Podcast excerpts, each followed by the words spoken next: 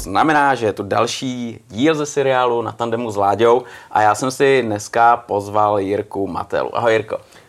Čau Láďo, moc děkuji za pozvání. Eh, cítím se poctěn sedět tady s tebou na tandemu. Zdravím všechny sledující tohohle pořadu a doufám, že se jim náš rozhovor bude líbit. Určitě, určitě. Jirko, já musím představit eh, tebe, co se týče motorek, protože ty motorky máš rád, potkali jsme se u motorek a myslím si, kdo byl v Pitlandu, tak eh, ví, eh, o čem se asi budeme bavit. Ty jsi jeden ze spoluzakladatelů tohohle projektu a víš o tom první, poslední, prošel si s tou fází, kdy se všechno vymyslelo, začalo realizovat a začalo se jezdit a teď to funguje. A mě by strašně zajímalo, jak tě tohle to baví i v dnešní době, co všecko už máš za sebou, že jo, těch zkušeností za ty leta je asi dost. A na čem vlastně makáte? Co, co, co bude nějaký novinky, nějaký zajímavosti a podobně, aby jsme se dostali k tomuhle širokému tématu? Ale to je hrozně široká otázka. Tak. Možná někde se zatoulám při tvorbě té odpovědi, tak mě hmm. když tak usměrní. Pitland jako takové je myšlenka, která vznikla v roce 2017-18 a vzešla z úvah, který jsme vedli s mým instruktorem a spoluzakladatelem Pitlandu Romanem Starobou. Hledali jsme způsob, jak přes zimu bezpečně trénovat. A to byla doba, kdy jsem začínal jezdit na okruhu, snažil jsem se do té pilotáže vysoký jako víc ponořit, dostat. A přes léto jsme jezdili na okruzích tady ve střední Evropě a přes zimu jsme neměli co dělat. Objevili jsme, že se dá jezdit do Španělska, ale to je docela časově náročný člověk to nemůže dělat každý týden nebo každý 14 dní.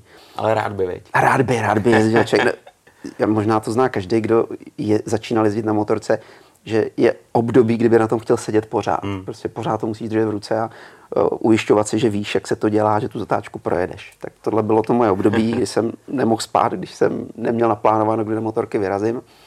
A chtěli jsme najít způsob, jak dostupně, bezpečně jezdit v jakýmkoliv počasí. A ten mentální proces byl dlouhý, zahrnovalo to různé motorky, pitbajky, zkoušet dostat se do nějakých motokárových hal a podobně, ale nakonec z toho vzešla ta základní myšlenka postavit si vlastní elektrickou tříčtvrteční motorku, e-pita, a najít prostor, kde bychom vybudovali zemi zaslíbenou všem nadšencům do jízdy na dvou kolech, ideálně teda na silničních. No a tak vzniknou Pitland, no. Hmm, takže ty jo, země pitů. Ty takže ono to vlastně bylo úplně opakem, než jsem si myslel, hmm. že ty nejdřív eh, si začal jezdit na motorkách a hledal si cestu, jak třeba v době, kdy je hnusně, kdy se u nás hmm. tady v té zeměpisní šířce nedá jezdit, hmm. jak si ten absták, to čekání na sezonu prostě zkrátit a užít si jední stopy.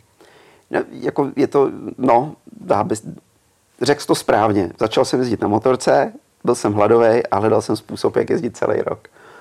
A když jsme tu myšlenku připravovali, tak tam okamžitě se objevily jako přesahy do toho, že to samozřejmě pořídit si takovou halu jenom pro mě a pro hmm. pár známých nedávalo smysl.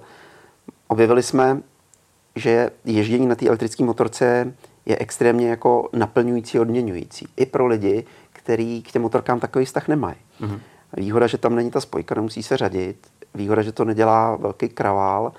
A další výhoda je, že reakce toho motoru na plyn se dá nastavit, aby byla přívětivá pro všechny úrovně jezdců.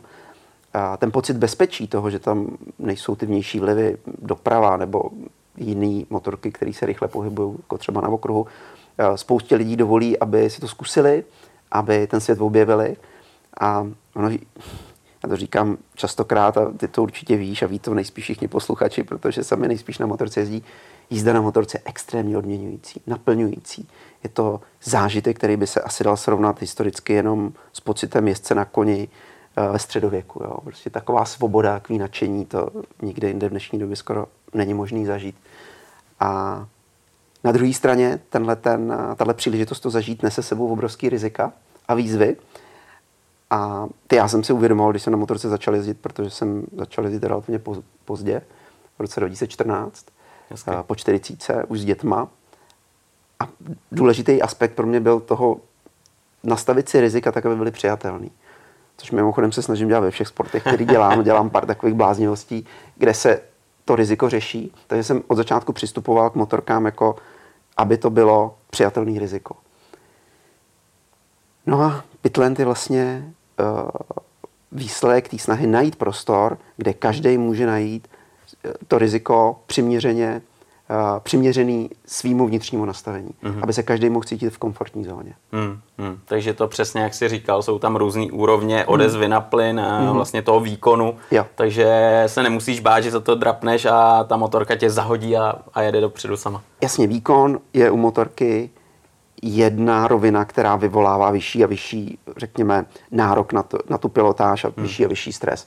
Jo, jsou lidi, kteří v pohodě si sednou na třístovku a na litr by si nesedli. Hmm. Takže to my tam můžeme vyřešit tím, že nastavíme tu plynovou mapu přijatelně. A další rovinou je třeba to, že jsem schopný jezdit sám po parkovišti, ale do provozu si netroufnu. Hmm. Hmm. Jo, nebo někdo třeba v dnešní době to dost častý lidi jezdí jenom na okruhu, ale nejezdí v provozu. No, jo, ten, přijmou tu zodpovědnost hmm. za to, že ten provoz je, nevys, provoz je nevyspytatelný, to je pro někoho příliš mnoho.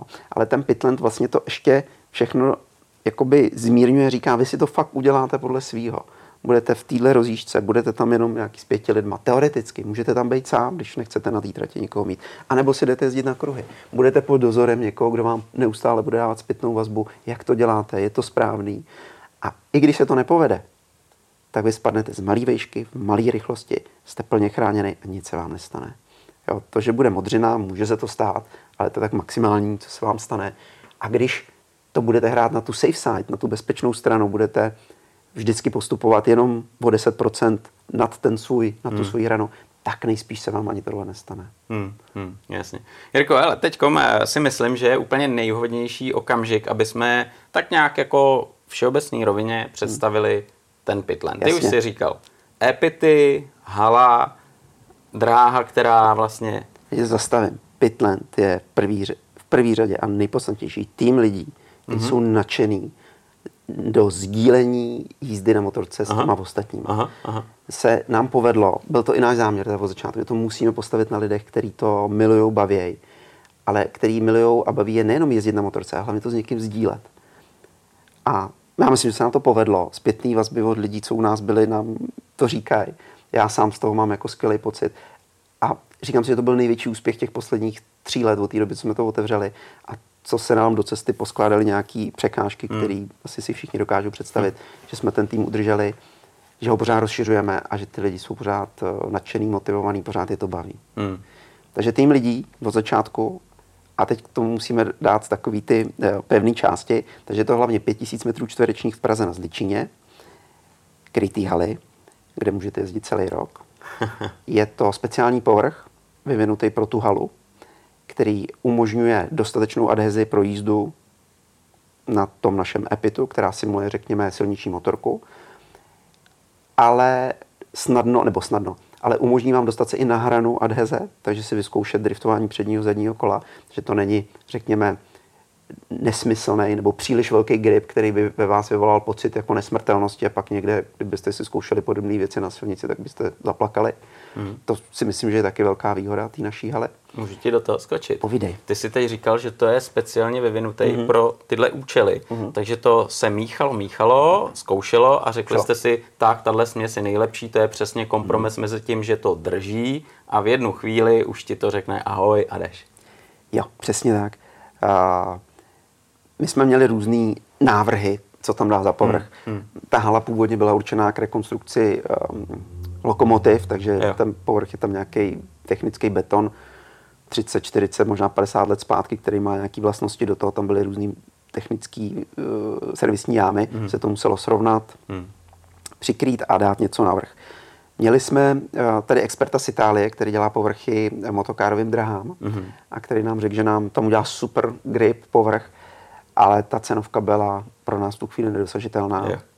Takže jsme museli hledat jinou cestu. Uh, přemýšleli jsme o tom, že bychom tam vylili asfaltový povrch, což by taky bylo cenově nákladný, ale tam bohužel jsme se nedohodli s tím eh, vlastníkem hmm. toho prostoru, protože v dnešní době prý asfaltové povrchy jsou nějaký ekologický, ekologická zátěž a on by byl limitovaný v tom dalším využití té haly. Jo, jasně. Takže to nám neumožnil. Hmm. Takže nakonec jsme došli k tomu, že jsme ten povrch srovnali nějakou betonovou stěrkou a na tu jsme nanesli silniční barvu, do které jsme přimíchali balotínu, což je takový jako skleněný štěp, mm-hmm. vyrábí to Svarovský. Okay. A Používá se to na silnicích, na místech, kde je potřeba zvýšit adhezi z nějakého důvodu. Takže my jsme si našli ten poměr té barvy, eh, toho, eh, toho množství té belotíny a způsobu, jak tu barvu naníst na ten náš povrch, aby jsme měli ten grip, který tam máme. Ty, to je zajímavý. A ten grip ještě, ten se mění v čase. Možná jezdci, kteří u nás byli nebo jezdí často, zjistí, že někdy to drží nějak a někdy to drží jinak. A my z toho děláme tu naší výhodu. Říkáme, u nás vás to prověří na 100%. Vždycky musíte být připravený jezdit na ty podmínky, které v té hale jsou. Hmm. Jo, nevěřte tomu, že to, co fungovalo před 14 dny, funguje dneska. Zase si to najděte. Uh, ta zkušenost je taková, že to buduje ten cit vlastně pro ty hrany, že nesmyslně nejedeš a nemačkáš jo. nebo neotáčíš plynem jako naprogramová jako robot, ale říkáš si, a tak jak to drží dneska, co s tím dneska můžu hmm. udělat? Jo? Ta odezva je strašně důležitá, veď, co pod tebou se odehrává. Přesně tak a my dneska jsme tlačený tou technologií, která je na druhou stranu skvělá, díky tomu hmm. můžu jezdit třeba i já, protože na těch starých motorkách bych to asi nedal. Takže ta technologie nás posouvá do roviny, kdy to jede skoro samo. Hmm. A udělá to za nás spoustu práce. Jo? Ty, ty moderní gumy, moderní systémy, trakce, ABS, všechno je to skvělý, ale trošičku tam ztrácíme ten cit. A já osobně třeba mi moc pomohlo ježdění v Pitlandu na získání citu, speciálně třeba na přední gumu a hodně jsem se posunul třeba v jízdě na okruhu díky mm-hmm. tomu, že jsem si tam našel ten cit a, a spíš tu cestu, jak hledat tu hranu.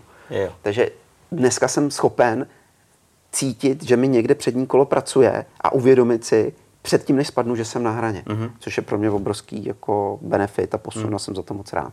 Hele, to je přesně ono, protože spoustu lidí, co jezdí na okruhu nebo kdekoliv, tak ti řeknou, hele, ale já furt nevím, kde je ta hrana, hmm. kde je ten limit, kam můžu. Hmm, hmm, a tohle to je úžasný, že si to můžeš vyzkoušet. Samozřejmě eh, je to trošku jinak, že jo, ale už dokážeš vnímat, co ta motorka dělá. Asi, že jo, já jsem u vás jezdil, já jako vím, jak to funguje. Měli jsme tam pár jako novinářských eh, večírků, bylo to super.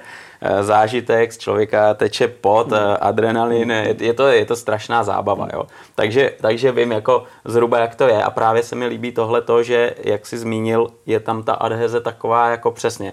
Eh, působí to jako šmirgl, který drží, hmm, hmm, ale na druhou stranu vyválil jsem se tam několikrát, takže vím, kdy už to pustí a kdy už to člověk přežene a to přední kolo prostě uchčije, že jo.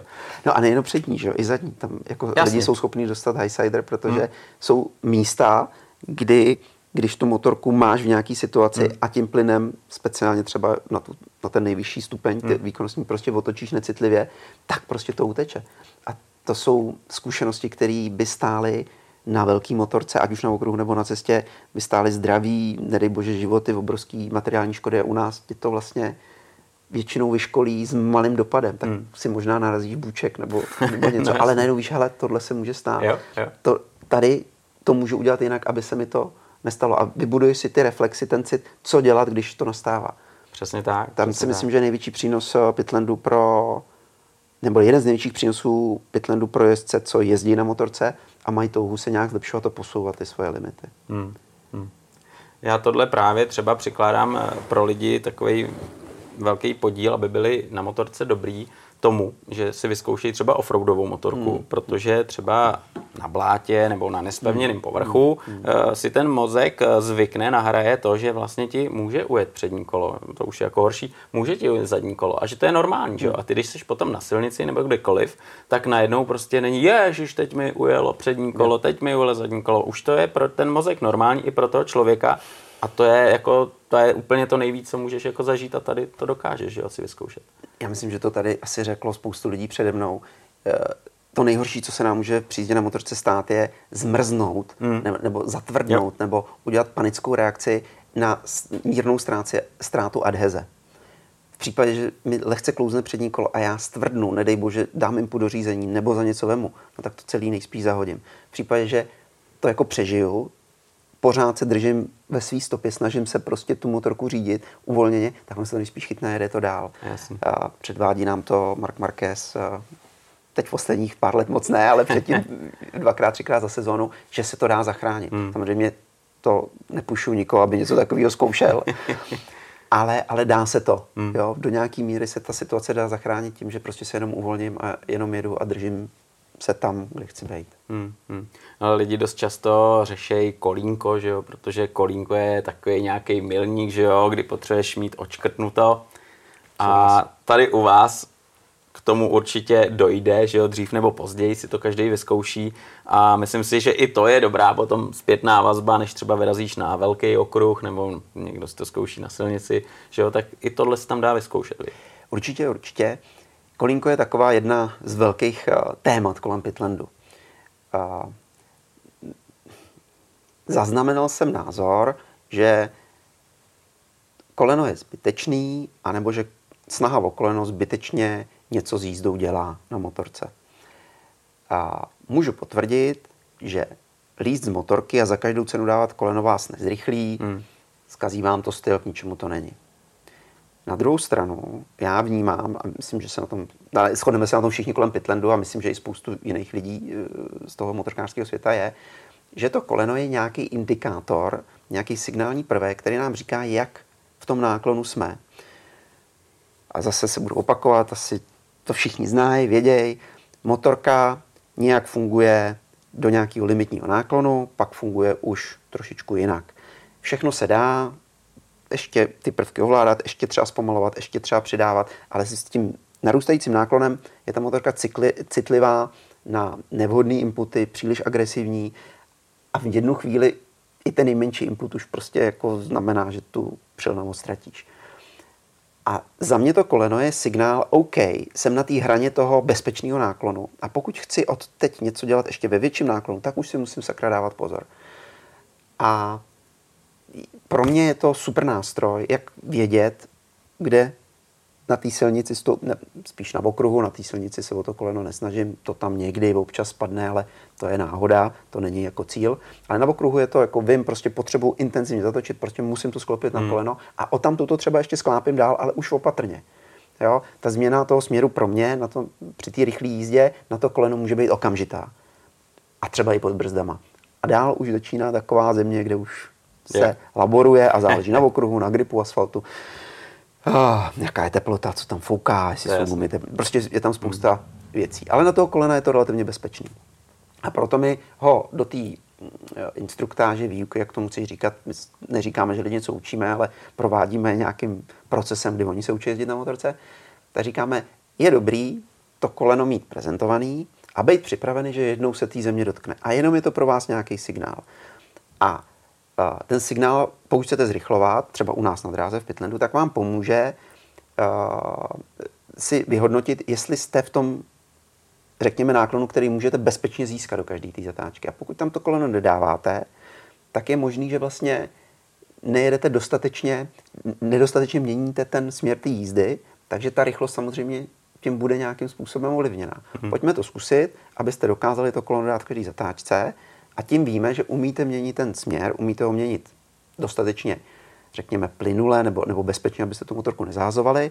No a pak můžeme pokračovat dál, že pak se dostaneme na nějaký čas a můžeme třeba ještě zrychlit, když chcete, když nechcete, tak. Hmm. Hmm. Ale to je... To, se zamotal do kolena. Pro to je jasný, to, to koleno, to je obrovský téma, že jo. A e, přesně jak si na začátku řekl, e, je to takový citlivý, hmm. protože někdo, když za každou cenu chce dát to hmm. koleno, tak když vidíš potom ty těla, jakým hmm. způsobem hmm. se na té motorce kroutěj a, a, a je to úplně špatně, hmm. tak to někdy může být kontraproduktivní, hmm. ale přesně jak si říkal, když potom je všechno dobře, do sebe zapadá, jak má, hmm. tak e, to má přesně tenhle ten smysl a tenhle ten efekt. O tom žádná. O tom žádná. No, ale pokud si někdo potřebuje dát to koleno hmm. za každou cenu. Chápu, je to silný, silný motiv, je to silný, velký cíl. V tom Pitlandu je to naprosto bezpečný. Přijďte to vyzkoušet, většinou ho tam dáte za hoďku, za dvě, budete spokojený. Odškrtnete si to a můžete pokračovat dál. Jasně, jasně. Ty jo, ty jo, to jsme probrali jednak hmm. povrch, halu a tak dále a tak dále. A teď je další důležitý hmm. faktor je ta motorka, ten hmm. e-pit, že jo. A to není tak určitě, a já to vím hmm. samozřejmě, že jste přišli do supermarketu a řekli, tamhle to berem, tamhle to berem, to u nás bude jezdit. Tak eh, pojď nám představit eh, ten e-pit a tu cestu, hmm. jakým, eh, jak to všechno probíhalo, než jste dospěli k tomu, že tahle ta verze, tahle motorka je přesně to, co jsme hledali a to bude fungovat. Já ještě teda musím na začátku říct, že ta cesta není u konce, jo? že hmm. prostě vývoj hmm. epitu není dokončený, že pořád hledáme hmm způsob, jak ho zlepšit, jak, ho, jak ho udělat pro ty naše účely lepší a hlavně dostupnější. My jsme vyšli z nějaký úvahy, že vezmeme klasického motorového pitbajka a do hmm. něj dáme elektromotor. to se povedlo, docela to jezdilo, ale nebyla to cesta, jak jich udělat třeba 40. tak jsme se spojili s firmou Kuberg a ve spolupráci s tím jsme vyvinuli nějaký první dva, tři prototypy, ty jsme si odladili a nechali jsme udělat první sérii těch epitů, na kterých se dneska jezdí v Pitlandu.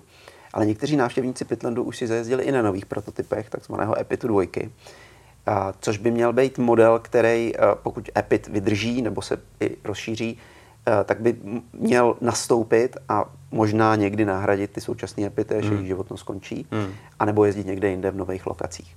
A ten Epit se poved na poprvé udělat skvěle. Hmm. Tak to je zajímavé. A my jsme byli překvapení z topových rychlostí, z jízdních vlastností, s výdrží baterky, to všechno prostě bylo naprosto skvělé. Hmm. Ale ve své podstatě až naddimenzovaný na to je. používání, co my používáme. Jo. Hmm. Hmm. Takže uh, on vyšel relativně draze, hmm. ten, ten hmm. první Epit, hmm. a my se snažíme i v těch uh, měnících se podmínkách těch globálních trhů a zvyšování cen dneska najít nějakou optimální cestu, jak vyrobit Epita dvojku tak, aby to bylo relativně dostupné a, a pořád to ježdění bylo dostupné jako široký veřejnosti. Hmm, aby to fungovalo jako aby sportovní to... pitbike a, a zároveň přesně, jak říkáš, ekonomicky to vycházelo. No, no, on ten Epit musí splnit jako požadavky na uh, nástroj pro začátečníky i pro, řekněme, pokročilý jezdce. Hmm, hmm. Jo? A musíme být na něm schopný jezdit relativně rychle a dlouho. Takže jo. je to spousta věcí, které se musí sladit. Uh, jako vždycky nejvíc sladíme prostě řídící jednotky na baterce a řídící jednotku toho motoru, tak aby ten, ta odezva toho plynu byla prostě ideál, ne ideální, ale taková, která je pří, přívětivá a umožní každému, aby si na té motorce zajezdil. Samozřejmě řeší, řeší se neustále ty podvozkové díly, jestli by byly lepší takový nebo makový, jestli nastavitelný nebo nenastavitelný, to zjišťujeme, že to nastavování je Pitlandu peklo, to jakmile do toho někdo začne šáhat, samozřejmě tak to rozhodí těm ostatním, tak tam se snažíme najít nějaké nastavení středový pro všechny hmm. a je nám jasný, že lehký jezdci to nebudou mít jednoduchý a těžký jezdci to nebudou mít jednoduchý. Ale proto, aby člověk zajížděl svoje osobní rekordy, tak to by měl dělat na svém stroji. Jo. Dneska umožňujeme lidem, co si přivezou svoji elektrickou třítořeční motorku, ať už toho Thunderstorma mm-hmm. z Itálie, nebo nebo i by si někde koupili něco podobného a zajezdili si a dělali si tam si své top, top časy, tak jim to umožníme, Aha. ale na těch našich epitech se jezdí v tom nastavení, které jsou. A jsou tam ty limity prostě. Jasně. S tím se nedá bohužel nic udělat. No. Hmm, hmm, Musí hmm. se ty trošku přizpůsobit té motorce. Hmm. Ale tak jako to dává hlavu a patu. Že jo? Tak, tak, to, tak to prostě je. A já jsem si všímal, že k vám taky jezdí trénovat kluci, kteří jezdí třeba na té nejvyšší úrovni, dokážeš eh, říct, kdo u vás trénuje a třeba eh, jakou vám dává zpětnou vazbu, protože to je určitě důležitý, mm, že jo, mm, mm, znát tuhle zpětnou vazbu z pohledu nějakého hobíka, který si jde poprvé vyzkoušet, co je to jedna stopa a někoho, kdo už prostě letí a, hmm. a, a dokáže tu motorku dostávat na nějaký hrany a jestli třeba i tímhle klukům dokážete říct, hele, tak ty si tady můžeš trošku naklikat nebo pošroubovat. Ne, ani, ani Filip, ani Oliver si u nás nemůžou nastavovat podvozek. A od těch nejlepších ve podstatě dostáváme jenom pozitivní zpětnou vazbu a ty tu motorku jako vlastně kritizují, kdybych to tak řekl, nejmíň. Já osobně si to vysvětluji tím, že oni přijdou a vy, mají to v tom svém tréninku zařazený někam do nějaký určitě okrajové části, není to hlavní zdroj tréninku těch kluků, co jezdí hmm. ten top, jo, ten bude někde jinde. Jasně. Ale samozřejmě vozit se potřebují, potřebují za něčím sedět, tady je možnost si sednout zde a ten stroj je nějaký, má nějaké vlastnosti a oni se s tím strojem snaží zajet to maximum, co jsou schopní. Protože tam budují ty svoje schopnosti vlastně toho zvládnutí toho stroje. Potom, když jedou svojí top úroveň, tak si tam můžou říct, já to potřebuju takhle, takhle, abych tam ještě něco vybojoval, což u nás ale není potřeba. Jo? Jestli u nás zajedou čas o desetinku nebo vteřinku rychlejší nebo pomalejší, na to se historie nebude ptát. Jo? A jezdí tam docela rychle. Hmm. A, takže od nich dostáváme jenom vazbu. Ano, super, ovládá se to, je to nějaký, nějak se na tom jede, oni jsou na tom schopní jet stylem, který jako je naprosto z vesmíru, že jo? oni jsou schopní v obě kola v driftu pořád tam nějak projíždět. A myslím si, že i to je vlastně uh, pro ně ten trénink toho být na hraně té adheze a ta snaha, jestli ten čas bude rychle nebo pomalej, tam si myslím, že u nich není. No. Že tam tu ambici tam nemají být na tom top sheetu. To jsou jiní kluci, co u nás chtějí být nahoře. Ale tak je to jasný, protože jsou tam stopky, jsou tam nějaký tabulky mm-hmm. a, a každý, kdo má v sobě trošku takovou tu chuť jako závodit, srovnávat se a tak uh, tam jede za tím důvodem, že jo, za co nejlepší čas. Ale i já se po každý podívám, kolik, kolik mi to jelo. Vždycky se na to tabuli mrknu, takže tomu rozumím a je to přirozený. No. Hmm, hmm, hmm. Tam je možnost uh, jet jeden směr, druhý směr, u vás to není omezený jak třeba na velkém mm. okruhu nebo malém okruhu kačírkama, že jo, mm, unikovými zónama, takže u vás to můžete namodelovat eh, tam nebo tam, jak se rozhodnete. Máme k dispozici ve své podstatě čtyři typy dráhy.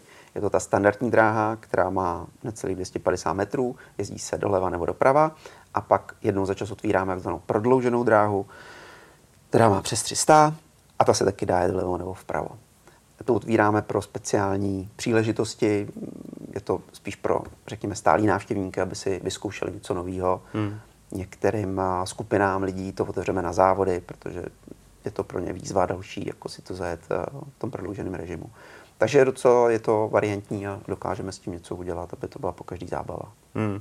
Ale mně se hrozně líbí, že tam je možnost, eh, že přijde člověk, který už eh, řídítka v ruce měl, držel, zkoušel si, jak to na motorce funguje, jezdí že jo, běžný motorkář, ale i lidi, kteří prostě třeba na té motorce v životě neseděli a je to jako když přijdou na motokáry a najednou sednou do nějakého speciálu, tak tady zase zažijou speciální motorku, menší motorku na malý dráze a zjišťují, jak to vlastně na té motorce funguje. Jsou třeba zvyklí jezdit na kole. Jak, jaký třeba máš reakce, jak tohle vnímáš, když tam přijde pán, paní a poprvé oblíkne kombinézu a, a jde si vyzkoušet eh, ježdění na závodní motorce, když tak řeknu. Hele, to je pro nás vlastně jako nejlepší zážitek, když přijde člověk, který nikdy na motorce nebyl. Protože ten nemá žádný očekávání, ten tam jenom zažívá poprvé většinou něco skvělého, když ze začátku možná je tam strach, někdy hmm to mi skoro slzičky, ale v naprostý většině případů na konci je ten rohlík, je ten úsměv a to nadšení z toho, že si člověk zažil něco, co do té doby považoval za nemožný. Hmm.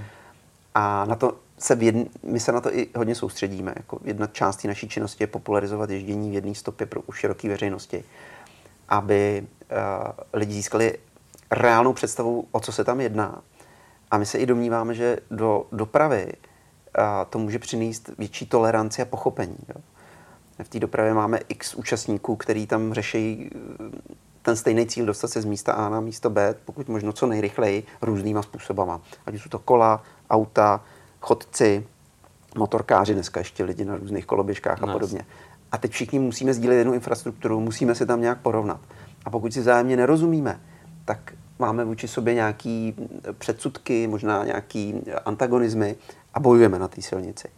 A já se domnívám, pokud by si všichni řidiči aut a všichni chodci zkusili jízdu na motorce, takže by to pro ty motorkáře, i pro ty chodce, i pro ty motoristy v těch autech bylo příjemnější, to trávení toho času na těch silnicích. Kdybychom chápali, co tam kdo řeší, jaký má problémy, rozuměli bychom, že ty motorkáři tam umírají vedrem no, v těch kolonách, prostě, že to nejde prostě pořád na spojce spojkovat, že se to dává smysl to obět a tu cestu uvolnit těm dalším účastníkům že prostě uh, my můžeme zrychlit, ale že na brzdách, když nám to tam šoupnete na poslední chvíli, tak jako my riskujeme strašně moc, že to prostě nemusíme dobrzdit po každý jako to auto.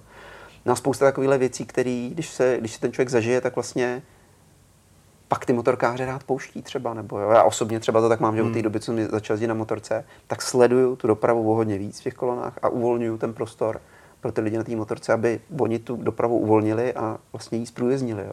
Ale já přesně s tímhle musím naprosto souhlasit, to je úplně jasná věc, hmm. protože u nás to bylo tak, že třeba na motorkách se po druhé světové válce hrozně moc jezdilo, hmm. že jo, hmm. nebyla to zábava, ale byl to dopravní prostředek, který byl jako přijatelný i po finanční stránce, že jo, takže jezdili všichni, jezdilo se celá rodina na motorce a tak dále a tak dále. A přesně eh, pak se třeba nejezdilo tolik, pak začaly japonské motorky, silné motorky a najednou to bylo takový, hele, ten, ten má takovou motorku, ten jezdí jako blázen, že jo, a z toho začaly pramenit nějaký hmm. takový hmm. předsudky a, a jako klidně to řeknu, někteří motorkáři nám nedělají úplně tu nejlepší vizitku. Takže já si myslím, že přesně tohleto vzájemné pochopení a to vžít se do role a zažít si tu roli motorkáře, přesně jak říkáš, to strašně pomáhá a já si myslím, že se to čím dál jako lepší a těch lidí, co jezdí na motorce, co k nám třeba chodí na kurzy, tak to jsou lidi, kteří v životě na motorce nejezdili a najednou jim to otevře oči a říkají, to já bych v životě neřekl, že e, někdo na motorce se může péct v koloně. Mně hmm. přišlo, že on naopak je hmm. venku, že jo, že hmm. vítr fouká, teď ho to hmm. chladí. Hmm. Hmm. To jsou přesně ty věci, o kterých si mluvil. A to stačí, když si e, zkusí někdo jet v Praze v červenci nebo v srpnu v poledne v Gabriu. Hmm. Jo, tak a tam jste v tričku, v šortkách a myslíte, že v tom autě umřete, když to Gabriel nemá, teda se staženou střechou, ještě no, no, no, no. říct. A zkuste si vypnout klimatizaci. Jo. Stažená střecha, bez klimatizace, 35, poledne, a to je pocit, jak se podobně cítí ten motorkář, když tam stojí v té koloně, ale on má na sobě z největší pravděpodobností ještě ty ochranné prvky. No. Protože málo kdo z nás používá kledenskou kombinézu. Žabky, šortky, tílko a brejle sluneční. Většina z nás má helmu, nějakou bundu, dneska i třeba s nějakým airbagem, nějaký hmm. buď džíny nebo nedej bože kožený kalhoty. A v tom prostě na tom sluníčku, když člověk ještě pod ním je topení, že jo? Tam no, většina těch motorek Takže... produkuje teplo. Takže to je obrovská výzva a uh, slyšel jsem, že jsou lidi, kteří v té kombinéze na těch světlech omdleli. Hmm. Mně se to zatím nestalo. Doufám, že to nikdy nestane, že budu mít vždycky štěstí na další účastníky provozu, kteří mě ohleduplně pustí a nechají mě jet aspoň 30 km v hodině nebo 20, aby mě ten vzduch trošku ovýval. Hmm. Jirko, my jsme se o tom už bavili, že jo? A ty jsi dělal řidičák poměrně pozdě a začal si jezdit na motorce ne úplně jako mladý kluk, který mu je 14-15 let, že jo, jezdí po vesnici na fichtlu, pak přejde na tu javu, pak třeba MZ, pak nějaký Japonce, ale ty jsi našel cestu e, vyloženě, když už to člověk má trošku v hlavě srovnaný. Jo. Jak tomu došlo? No, jak, ale... Jaký byl ten impuls, že najednou si řekl, já budu jezdit na motorce, mě to láká? No, ono to bylo složitější. Já samozřejmě uh, jsem v těch 80. letech jako ten náctiletý po těch motorkách koukal. A já měl špatnou zkušenost. Mně se Aha. ve 13 povedlo uh,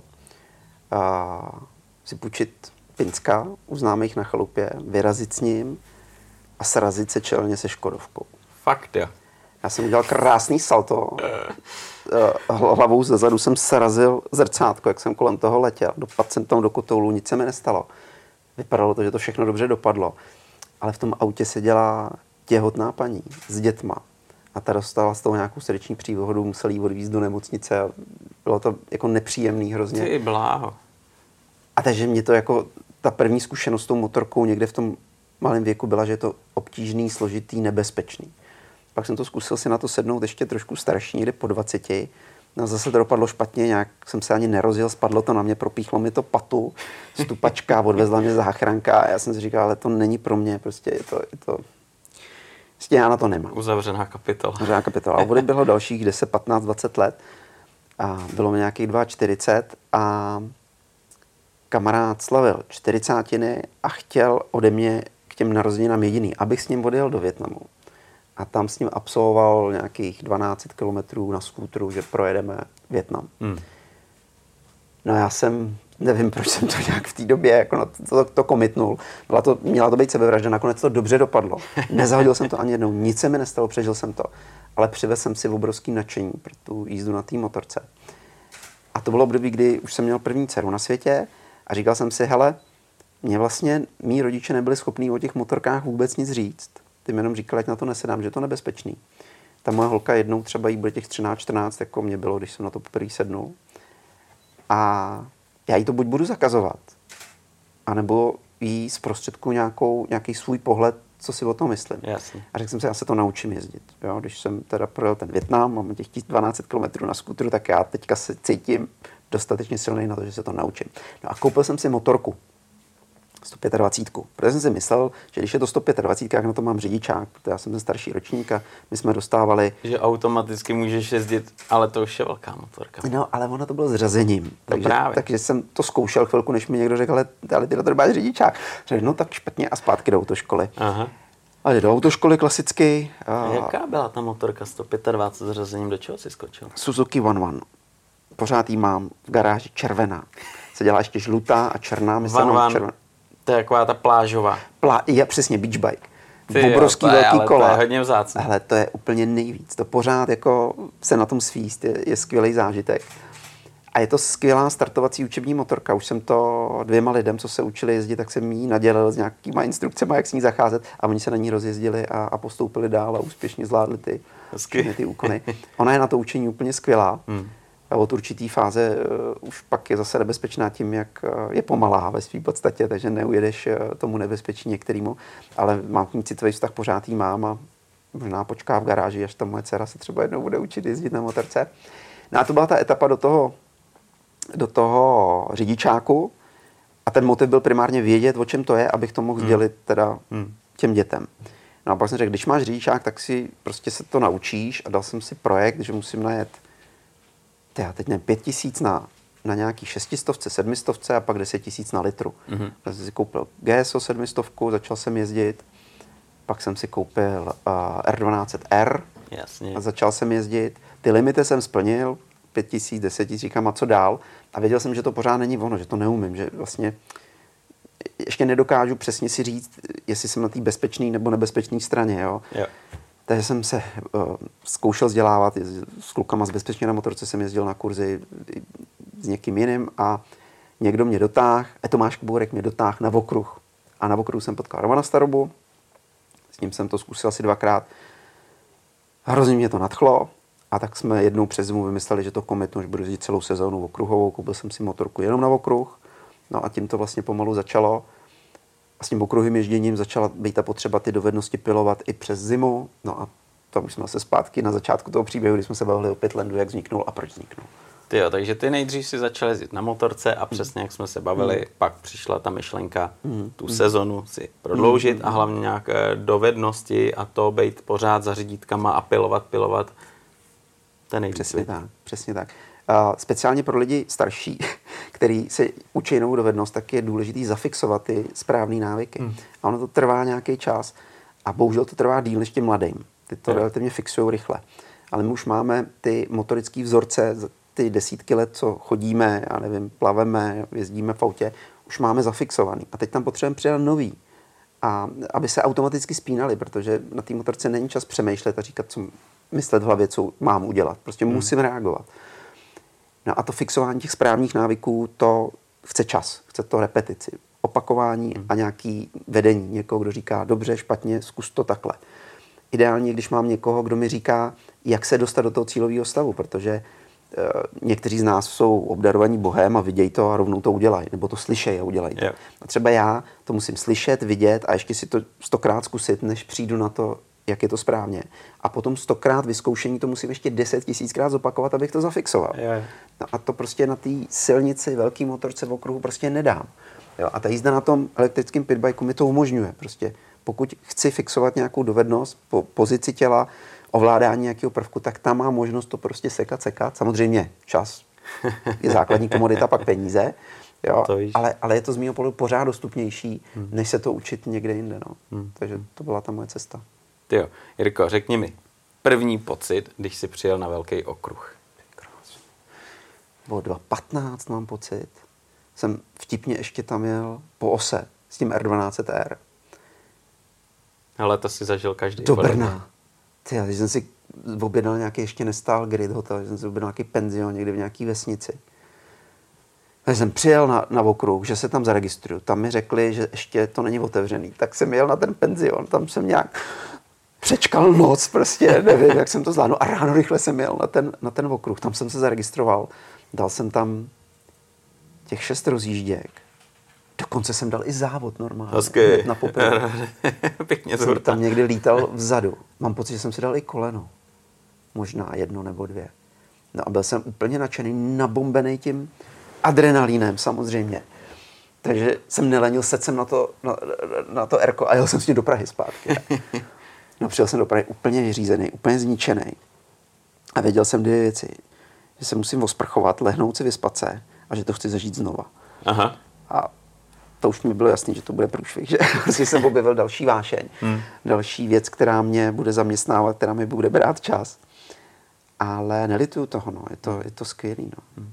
Ale ty to máš asi dost, dost podobně jako já, protože já vždycky, když si najdu nějaký koníček, tak většinou je tak brutálně náročný na čas, hmm a i na peníze, že nechápu, proč mě třeba nebaví šachy, jo, nebo něco takového, že vždycky musím najít něco takového a to je přesně asi tvůj případ, že jo.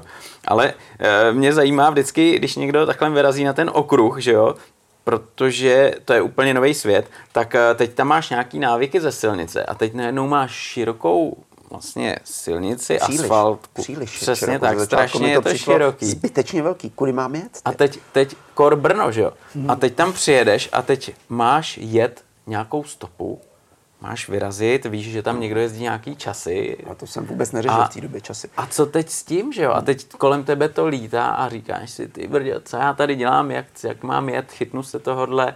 Ne, já měl štěstí, že jsem si rovnou zaplatil toho instruktora. Mm-hmm. Takže já ty první rozíčky jsem měl pod vedením tím Romanem, Aha. který mi tu stopu ukazoval, něco mi k tomu řekl. A bylo teda evidentní hned ze začátku, že jsem velice rekreační jezdec. že jsem nepřijel natahat, ale že seznamovat. A, takže jsem měl s ním asi půl den, jsme jezdili všechny ty rozíčky s ním, pak jsem měl pár rozíček sám a pak jsem si dal ten, pak jsem si dal ten závod.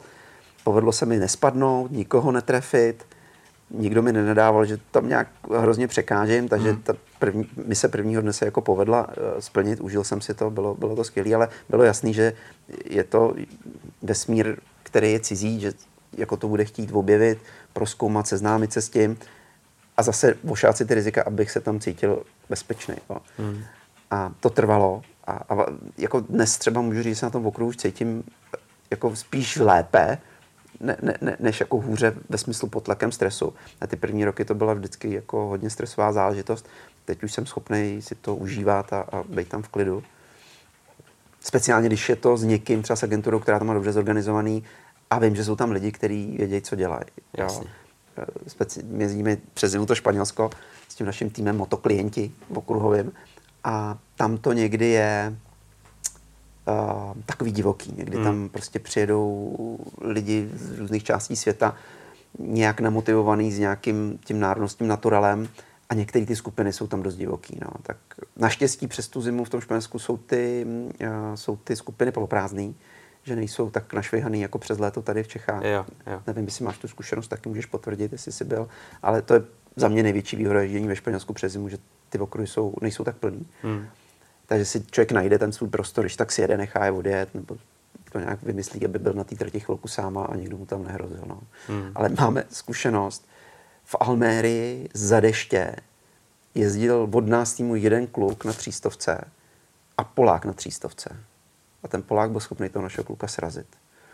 A skončil v nemocnici. Teda ten Polák. Ten kluk to, ten kluk to zvládl dobře, ale ten Polák skončil v nemocnici asi na dva dny. To jsme nechápali nikdo. Prostě obrovský okruh, dvě motorky. To, je, to, jsou, to jsou ty zákony, co fungují naprosto, to, to, je jak magnet, ty, no. to je jak magnet, to nevymyslíš, ale prostě to se stává. Přesně to se stává. Takže člověk musí být ostražitý, no, hmm, hmm. Kde se ti líbí, jaký okruhy máš rád, když si říkáš svezl Almerie, Španělsko, že jo, možná Jerez a tak dále, Jerez. kde se ti líbí, kde jezdíš rád?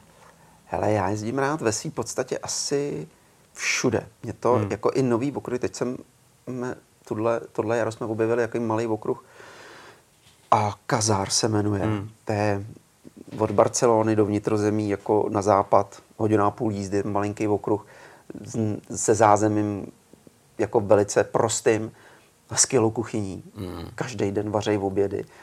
A, a co je na něm skvělý, je, že je atypický. Jsou tam padáky, zvedáky, zatáčky, který nikde čo, jinde člověk ne, nezná, nevidí. Jasně. Takže i ten okruh mě hrozně bavil. A Jak je dlouhý?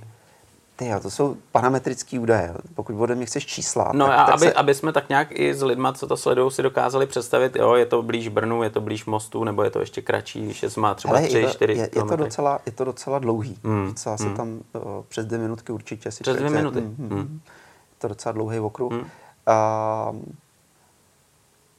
takže ten okruh mě třeba zaujal jako nový, jel jsem ho jednou. Letos jsem měl taky poprvé Valenci, hmm. taky mě jako zaujala speciálně tím bržděním po té cílovce, to je, to je, to je na srdíčko. a Cheres se mi moc líbí, jel jsem ho víckrát, spadl jsem na něm taky jednou v té Markézově zatáčce, kde mu jemu to ulítlo, jak mi to taky ulítlo. Jemu na hajmě na lou, takže to bylo dobře, to dopadlo. A ten je krásný i díky tomu, že je hezký, má řekněme, velkorysý zázemí, hnedka vedle okruhu je hotel skvělý, kde se dá bydlet, takže to je jako, taková jako dovolená taky částečně. Portimao mám moc rád. Hmm, to jo. Tam je taky skvělý hotel. Portugalci skvěle vařej. Ten okruh je taky nahoru dolů. To je skvělý, no. Jestli v podstatě okruhy, který se jedou MotoGP a, a ty pak na nich jedeš, tak to je taková trošičku ještě jako jiný level. Jako hmm. Ten pocit je trošičku jiný a, a ty zážitky jsou trošičku jiný. Ale mám rád most, mám rád panonku. To jsem panonku, když teď jsem jí dlouho nejel a když jsem začínal, tak jsem říkal, že to je takový eh, posilka na motorce. To je prostě, to prostě no. šviháš, pořád dřeš. Ve srovnání s mostem, kde prostě lehneš, jedeš, lehneš, jedeš. No, co jsem, kde jsem ještě byl? Ta Almerie je zajímavá hmm. a tam jsou dva okruhy vedle sebe, no, vlastně no, no, no, Almerie no. a teď ty druhý nevím, jak se říká. To je u toho tyto rabata, ten no, no, okruh, no, tam no, vejš. No. Tam je zajímavý, že to občas spojej. No. A to je teda bludišťák. Co jo? Ty, ty máš pocit, že kde jsi třeba na, to, na té části mm-hmm. té Almerky a teď se přejíždí na tu druhou mm. část a teď se úplně ztratí. No. To, je, to je zajímavý. Tohle masek. No, ale i, i okruh v Pitlandu mám rád. Mě to prostě, mě to ježdění na té trati jako baví, mm. protože se můžu soustředit jenom na tu jízdu, jenom na sebe. Je. A je to pro mě takový jako úkol mentálního soustředění a vypracování si plánu, kudy to vede, co tam mám dělat. Ten plán vypilovat, aby byl na ty moje možnosti jako řekněme dokonalý. Hmm. A pak do něj přijdou ty ostatní jezdci. Tak ještě jak ten plán prostě korigovat, abych mohl předjíždět nebo se vyrovnal s, tou, s tím provozem a zároveň nestrácel čas nebo nedělal chyby. Hmm. To, to je jako skvělý. No. Na tom jo. okruhu je tohle úplně geniální. Hmm. Teď právě mě to úplně spojilo a nutklo další otázku a to je právě trať v Pitlandu. Hmm. Uh, její profil protože ty máš nějaké zkušenosti, něco si zažil mm-hmm. a určitě jsi měl nějaký slovo, aby si řekl, hele, bude to vypadat takhle, takhle, nechám si doporučit o někoho, jaký profil té trati tady uděláme. Jak, jak tohle vznikalo, jak jste se třeba uh, o tom bavili a vymýšleli? My jsme vycházeli z nějakých uh, požadavků na to, co v té hale všechno musíme mít. Jo. Jo. My jsme věděli, že tam potřebujeme tréninkové plochy, ty naše kruhy pověstný, kde děláme eh, no. ty naše cvičení. Protože bez toho vlastně to nemá smysl bez té možnosti si izolovaně vyzkoušet ty dovednosti, tak prostě se člověk neposune. Takže nejdřív jsme řekli, tady musíme mít nějaký kruhy, tady nám zbyde nějaký prostor a jak to do toho prostoru na, navinout. A teď tam vychází, jsou tam ty nosní sloupy v té hale, takže ty nějak definují, hmm. kde ta cest, jak to tak jako může víc. Další parametr byl, že nemůžeme moc mít jako, jak to říct, eh, zbytečného prostoru, jako wasted space. Prostě musíme Jasně. to navinout využít nějak a využít to prostě. Hmm. Takže to pomalinku vznikalo, něco jsme si kreslili, teď jsme to zkoušeli, dali jsme si kůželi, zkoušeli jsme to jezdit. No a vlastně co bylo asi, jakoby nej, ne, nechci říct nejdramatičtější, ale ta část těch třech překlápěček vzadu, takový ty tři rychlé zatáčky, aha. takový to Včko, co tam jo. někde máme tak to byl dlouho jakoby otázka, jestli tam neuděláme něco rychlejšího. Měli jsme názory, že by to mělo být rychlejší, aby ta trať byla nějaká. A já se přiznám, že jsem byl zastánce toho dát tam ty překlápěčky, mm-hmm. trošku to zpomalit a udělat to vlastně technicky mhm. náročnější. Mm-hmm. Teď tam jako docházejí síly, tam se dělají chyby, tam se ztrácí čas. Ale je to vlastně hrozně důležitý, protože jak je ta motorka malá a agilní, tak teprve tenhle typ zatáček tě donutí využít je jako na tu, na tu hranu. Jo. V těch rychlejch, táhlých zatáčkách tam to ve své podstatě je o nějaký schopnosti nebo vůli prostě tam držet ten otevřený plyn a, a mhm. držet se na té hraně té adeze. Ale tady jde o techniku. Tady to prostě tam musíš našvihat. A ono, když to převedu do, tak, jako do té do vysoké ligy, tak to je ekvivalent nějakých technických pasáží na technických okruzích, jako třeba v Mostě nebo, nebo na Panonce, kde prostě relativně vysoké rychlosti musíš měnit rychle směr. Jo, jo. Jo, tak to je ekvivalent toho u nás v Pitlandu, tato část trati. Hmm, hmm, takže takhle jste dali hlavy dohromady a, a jo, jo, pomalu jo. to vznikalo tak, aby tam každý si no. našel to, co no. se mu líbí. A... No, my jsme to tam pozvali na začátku pár lidí, byl tam u toho zase Filip Salači Leverkény, který si to projeli a řekli nám, co si myslí. Mm. A od nich jsme právě dostali tu zpětnou vazbu, že ta technická pasáž je dobrá, mm. že by tam měla být, že to je to, co je vlastně je výzva. Mm. Velká, nebo v té době asi byla i pro ně výzva, takže super, takže jsme to tam dali a myslím si, že je to, že je to správný a že ta trať má rychlý pasáže, pomalý pasáže a že je to dobře. No. Mm. Čím třeba, když, když někdo u vás si to vyzkouší, tak eh, čím ho jako dokážete zaujmout, aby přišel znovu? Protože eh, někdy je to zážitek, že jo, pro motorkáře, kteří jezdí, tak eh, je to to opakování, že jo, ten trénink. A pro lidi, kteří si to poprvé vyzkoušejí, tak vy je musíte nějakým způsobem zaujmout a, a chcete, aby přišel. No, hele, to je výhoda vlastně podstaty toho ježdění na motorce, jak zase zopakuju, jak je tak odměňující a naplňující. Takže hmm. naprostá většina lidí má okamžitě touhu se vrátit. Oni dojezdějí a hned vymýšlejí ten další termín, kdy by přišli. A ten, jo, ono to možná je u všech jako zážitků, že člověk by se chtěl vrátit, i když Možná těch ne. pozitivních, jo. No. U těch pozitivních. No a teď jsem přemýšlel, co srovnával třeba s tandemovým seskokem. Jo. A tam vím, že spousta lidí jako na to ani nepřijde a jednou to zkusí a už nikdy nechce. Mm. Mě nenapadá lítání ve větrném tunelu. No. To mm. možná, mm. možná taky lidi chtějí si zkusit znova. Ale u té motorky já tam vidím ještě eh, možná ten přesah do toho praktického využití. Jo. Že to je dovedno. Teď si tady něco zažiješ a jakoby nevědomky si budeš dovednosti, který ty jsi schopný v reálném světě použít. Hmm ty pak někde se dostaneš do situace, kdy prostě bude potřeba převíst jednostopý vozidlo, anebo ho použít v rámci tvý dopravy na dovolený tady. Třeba si můžu půjčit skúter nebo v tom městě dneska ta sdílená elektromobilita, všude jo. jsou elektroskútry. Možná by se mi to hodilo si ho teďka půjčit a ty tři kilometry místo toho jít, tak je odjedu. Hmm. A najednou já mám tu kompetenci, já jsem si to zkusil a vím, jak se to v základě ovládá a můžu to udělat bezpečně, tu, tu, to využití tady tohle dopravního prostředku. Takže to může být taky část jako skrytý motiv, proč se to naučit. No. Mm. A myslím si, že ježdění na motorce má určitý, jako že to umím, že, že jezdím na motorce je nějaký společenský status, který říká, já jsem zvládnul nějakou dovednost. Já jsem ovládnul prostě svoji motoriku, díky ní ovládám tenhle ten stroj a mentálně to mám v hlavě srovnaný tak, že se na tom nezabiju, že prostě to přežiju. Což je prostě jako spousta dovedností, který, jsem, který musím zvládnout. Jo. To hmm. není jen tak a, hmm. a je to statusová věc a prostě umět řídit motorku je, je, je fajn, je cool. Nemusí to umět každý, to přiznávám, hmm. ale když, když to chci, nebo je to věc, která, která je v tom mém perimetru zájmu, tak je dobrý se to naučit a zvládnout to. No. Hmm. Hmm. Jirko, ty jsi právě říkal, že ta cesta za řidítka byla taková trnitá, že, jo? že tam byla jedna věc, druhá věc, pak jako už nikdy víc, pak eh, Větnam udělal svý. Hmm. A vlezl si na motorku, začal si jezdit a musel si dělat ten řidičák.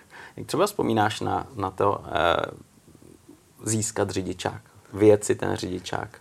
Hele, uh, bylo to skvělý. Já jsem měl skvělého instruktora, nadšeného motorkáře, který mi jako zprostředkoval i ten pohled jiný, než asi možná se běžně zprostředkovává v autoškolách. Jasně.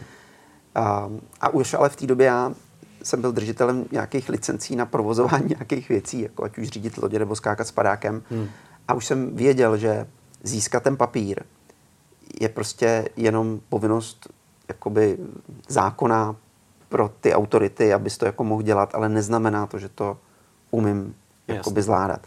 Že já jsem k tomu od začátku přistupoval takže získat řidičské oprávnění je ten první krok a naučit se jezdit na motorce že to bude dlouhá cesta, která nejspíš nikdy neskončí, budu to učit do konce života, nikdy nebudu moc říct, že to umím. Hmm. Jsem pořád takový věčný začátečník. Takže Všichni. díky tomu ta perspektiva toho byla jako, nevím, jak to říct, já jsem od toho moc nečekal a byl jsem vlastně mile překvapený, že mi to dalo víc, než jsem čekal. Já jsem se, že to bude spíš formální záležitost, získat bumášku a nakonec jsem se tam dozvěděl i dobré věci a naučil jsem se nějaké věci, které vlastně se mnou zůstaly doteď. Hmm. Já to vzpomínám v dobrém. Ale to je super, to je super, protože spoustu lidí třeba nemá úplně jakhle hmm. pozitivní zážitky Co a vyloženě si přišli pro ty papíry, pro to razítko hmm. a pak je na nich, hmm. jestli se budou dál vzdělávat, že jo, hmm. nebo jestli jsou tak eh, přirozeně hmm. schopní, že, že začnou jezdit a fungují dobře. Myslíš si, že třeba eh, ten systém toho řidičáku, jak se, dneska je to jiný, že jo, trošku, mm. jak tady funguje, že je dostatečný a že, že třeba ty lidi, když dostanou mm. to razítko, tu skupinu potvrzenou, takže jsou připravený pro to ježdění v provozu. Hele, to je strašně individuální, hmm. to se hmm. nedá... To nejde paušalizovat. Nejde paušalizovat. Jasně. Hele, jako můžeme systém zpřísňovat, můžeme ten proces dělat delší a náročnější, ale nejsem si jistý, že dosáhneme vyšší úrovně připravenosti lidí na to, aby se v tom provozu zodpovědně chovali nebo aby to tam jako dobře zvládli. Jo. Já si myslím, že to máme nastavený relativně dobře. Ty lidi musí prokázat nějakou míru dovedností, musí vydržet nějaký, řekněme, instituční tlak, aby něco hmm. podstoupili, takže ty úplný jako nepřizpůsobivé jedince to nejspíš odradí. Hmm. Co, na co já bych tlačil v rámci jako řekněme společenského tlaku na bezpečnost jízdy na motorce, na co bych tlačil, tak bych netlačil na zpřísňování pravidel nebo navyšování výuky v autoškole. Já bych tlačil na to uvědomění si, že tím řidičákem to začíná. Jo. Že to, že máte řidičák, vůbec nic neznamená, kromě toho, že když vás zastaví policista, tak vás nezabaví s motorkou. Je to legál. Prostě vy jste splnili tu základní zákonu, povinnost, abyste mohli jezdit. Hmm. Ale to, abyste sobě nebo druhým něco nespůsobili, tak to se musíte naučit. To musíte pochopit sebe, jak přemýšlíte, jak se chováte, jak funguje vaše tělo, jak funguje ta motorka a dát dohromady nějaký motorický systém, kterým dosáhnete svého cíle, dostat se z místa A na místo B dostatečně, řekněme, rychle a dostatečně bezpečně. Jo? A prostě v té dopravě, která je plná nepředvídatelných rizik a extrémně dynamicky se měnících situací, tam nikdy není zaručený, že to dobře dopadne. Vy, když se dáte na motorku, tak přijímáte riziko, že to nedopadne dobře. Tak pokud někdo se dá na motorku s hlavou jako uh, easy, easy, si koliduje problém. jo. Já sám, když se dám na motorku, vždycky se zastavím a řeknu si, hele, teď je to bitva o život. Ty prostě jediná priorita, která je to přežít a dostat se tam, kam se chceš dostat, na všechno ostatní kašly. Emoce, agrese, denní snění, prostě jo. honění se s někým pryč, prostě hmm. jedu tam a nic, nezvedám telefony, nezastavuju, kvůli holkám prostě jedu si projít tou džunglí, jak říká jeden kolega z Pitlandu. A doufám, že moje mačeta dovednosti je dostatečně nabroušená, abych se tou džunglí prosekal bezpečně. Hele, to jako přesně, tak to je. Ale vzpomínáš si třeba na okamžik, kdy jsi řekl teda Jiříku, teď bych si nafackoval. Nebyl jsi vyloženě už tak jako vyklidněný, máš to srovnaný, že ta sebekázeň a to tam je ale, úplně maximální. Ale pořád, ale jako já, když, já teda dělám jinou věc, já když přijdu na to, že se mi něco nepovedlo, tak řeknu Jiříku, já bych tě nafackoval, Jiříku, já tě chválím, že jsi to uvědomil. Jo. Já, já jsem takový příznivce učení zelenou tuškou, ne? na ty koncepty. Hmm. Červená tuška je, že upozorňuji na chyby hmm. a zelená, že podtrhu to, co se povedlo. A uvědomit si, že jsem udělal něco špatně, je důležitý. Já to potřebuju tuhle dovednost získat a zafixovat, uvědomovat si, co není správně. Takže když si to uvědomím, tak se pochválím. Super, uvědomil jsem si, že jsem to neudělal dobře.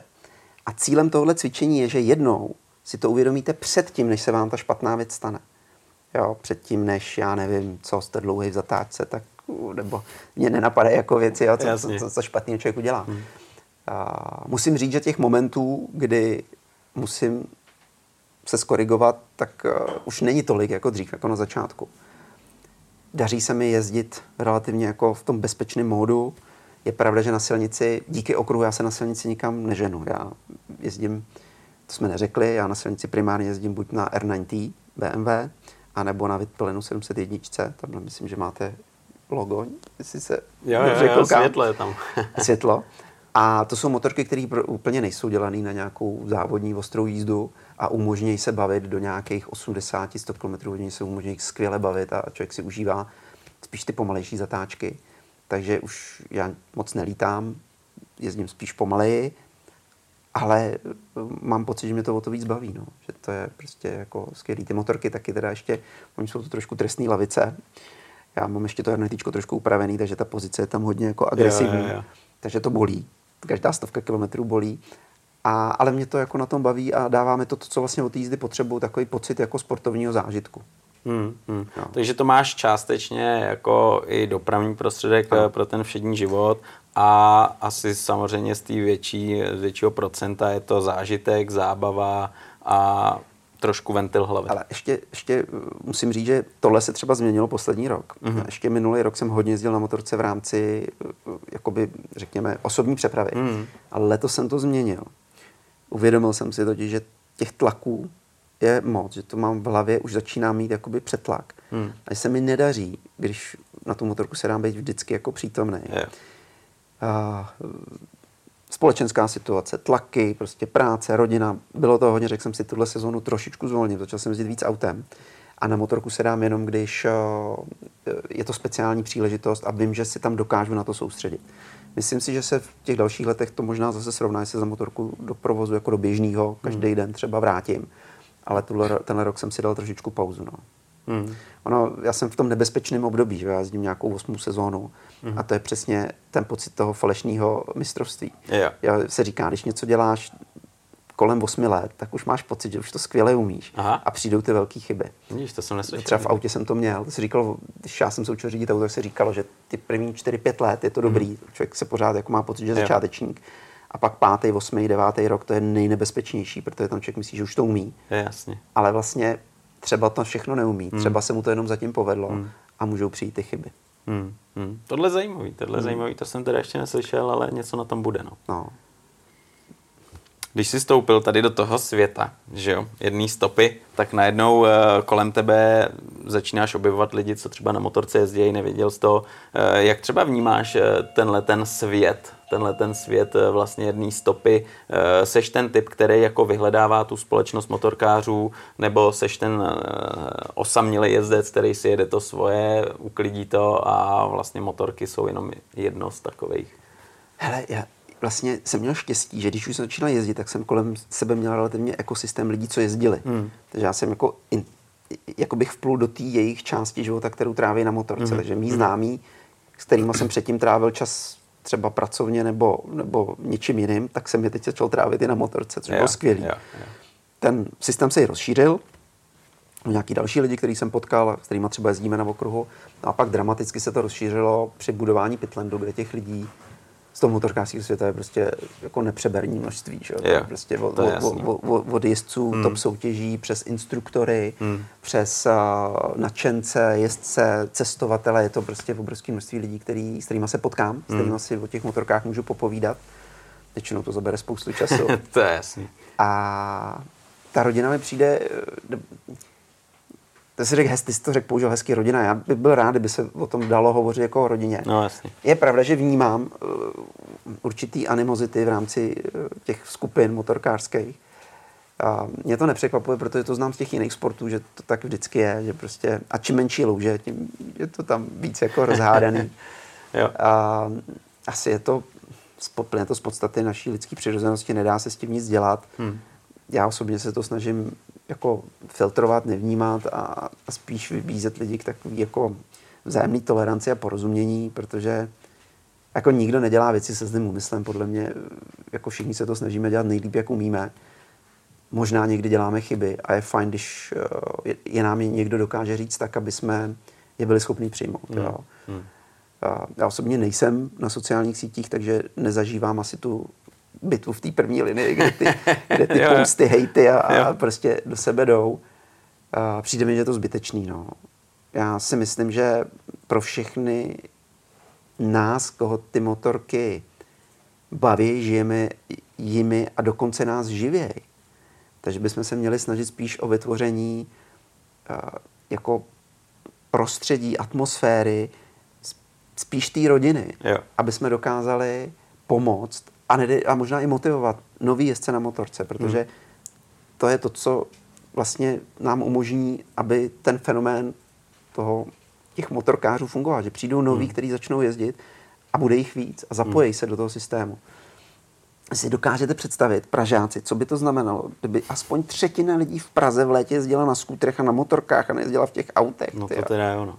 To, jo? Hmm a já chápu, že to je možná nesplnitelný cíl, ale jenom si to zkusme představit, jako jak by bylo nám všem líp, kdyby hmm. jsme tam nemuseli stát v těch kolonách. A ty motorkáři tomu můžou pomoct. Jo. Samozřejmě se proto musí vytvořit podmínky. Přesně ten systém. No. A jednou z těch podmínek je eh, to, že my, jako lidi, kteří jsme v tom motorkaření nějak angažovaný, takže se budeme snažit to prostředí prostě kultivovat. No. Hmm. Zbavit těch uh, nepřátelství a a hejtu a podobně a říkat jo. si, ale všichni milujeme jednu věc a to, že na to máme různý názory, anebo že někdo je rychlejší, někdo pomalejší, to přece nehraje roli. Přesně, přesně. Teď se trošku zasnil, že jo, to já jsou, jsou věci, ale mě taky, mě taky. A to je přesně ten okamžik, kdy já se takhle hostů občas zeptám, jestli má nějaký sen, že jo, protože ty jsi něco splnil v té jedné stopě a třeba máš nějaký ještě sen, co se týče motorek toho světa. Máš něco, co by si přál jako splnit, co, co by si chtěl jako zažít? Hele, já jako pro mě osobně, hmm. je, jako určitě ještě bych chtěl nějak ty endura a ty krosky trošku se naučit. To je pro mě zatím neprobádaný. Hmm. Takže to je z těch jako dovednostních cílů něco, co bych chtěl zažít. Vím, že to teď není aktuální, že to bude chvilku trvat, než se k tomu dostanu, ale o to je to lepší, prostě hmm. mám něco před sebou. A protože mám, jako řekněme, ten pracovní život kolem motorek, tak já mám ten obrovský cíl vlastně, eh, ten projekt Pitlandu, dostat do fáze, kdy je to uh, udržitelný, šiřitelný a, a, a řekněme akceptovaný tou širokou veřejností. Jo. Yeah. Jako něco, co, co může pomoct, uh, co může pomoct změnit právě jednu nějakou tu atmosféru v té společnosti. Mm, mm. Byl bych moc rád, kdyby se podařilo Pitland rozšířit i mimo Českou republiku, aby, aby se s něj mohli těšit i, i motorkáři někde jinde. Myslím si, že pro to střední a severní pásmo té Evropy a, a i Ameriky je to jako skvělá příležitost, jak a, zůstat za řídítkama i v době zimy a je. případně se to naučit a zafixovat si ty správné návyky. Takže to, by, to jsou takový dva sny jako kolem motorek, který mám.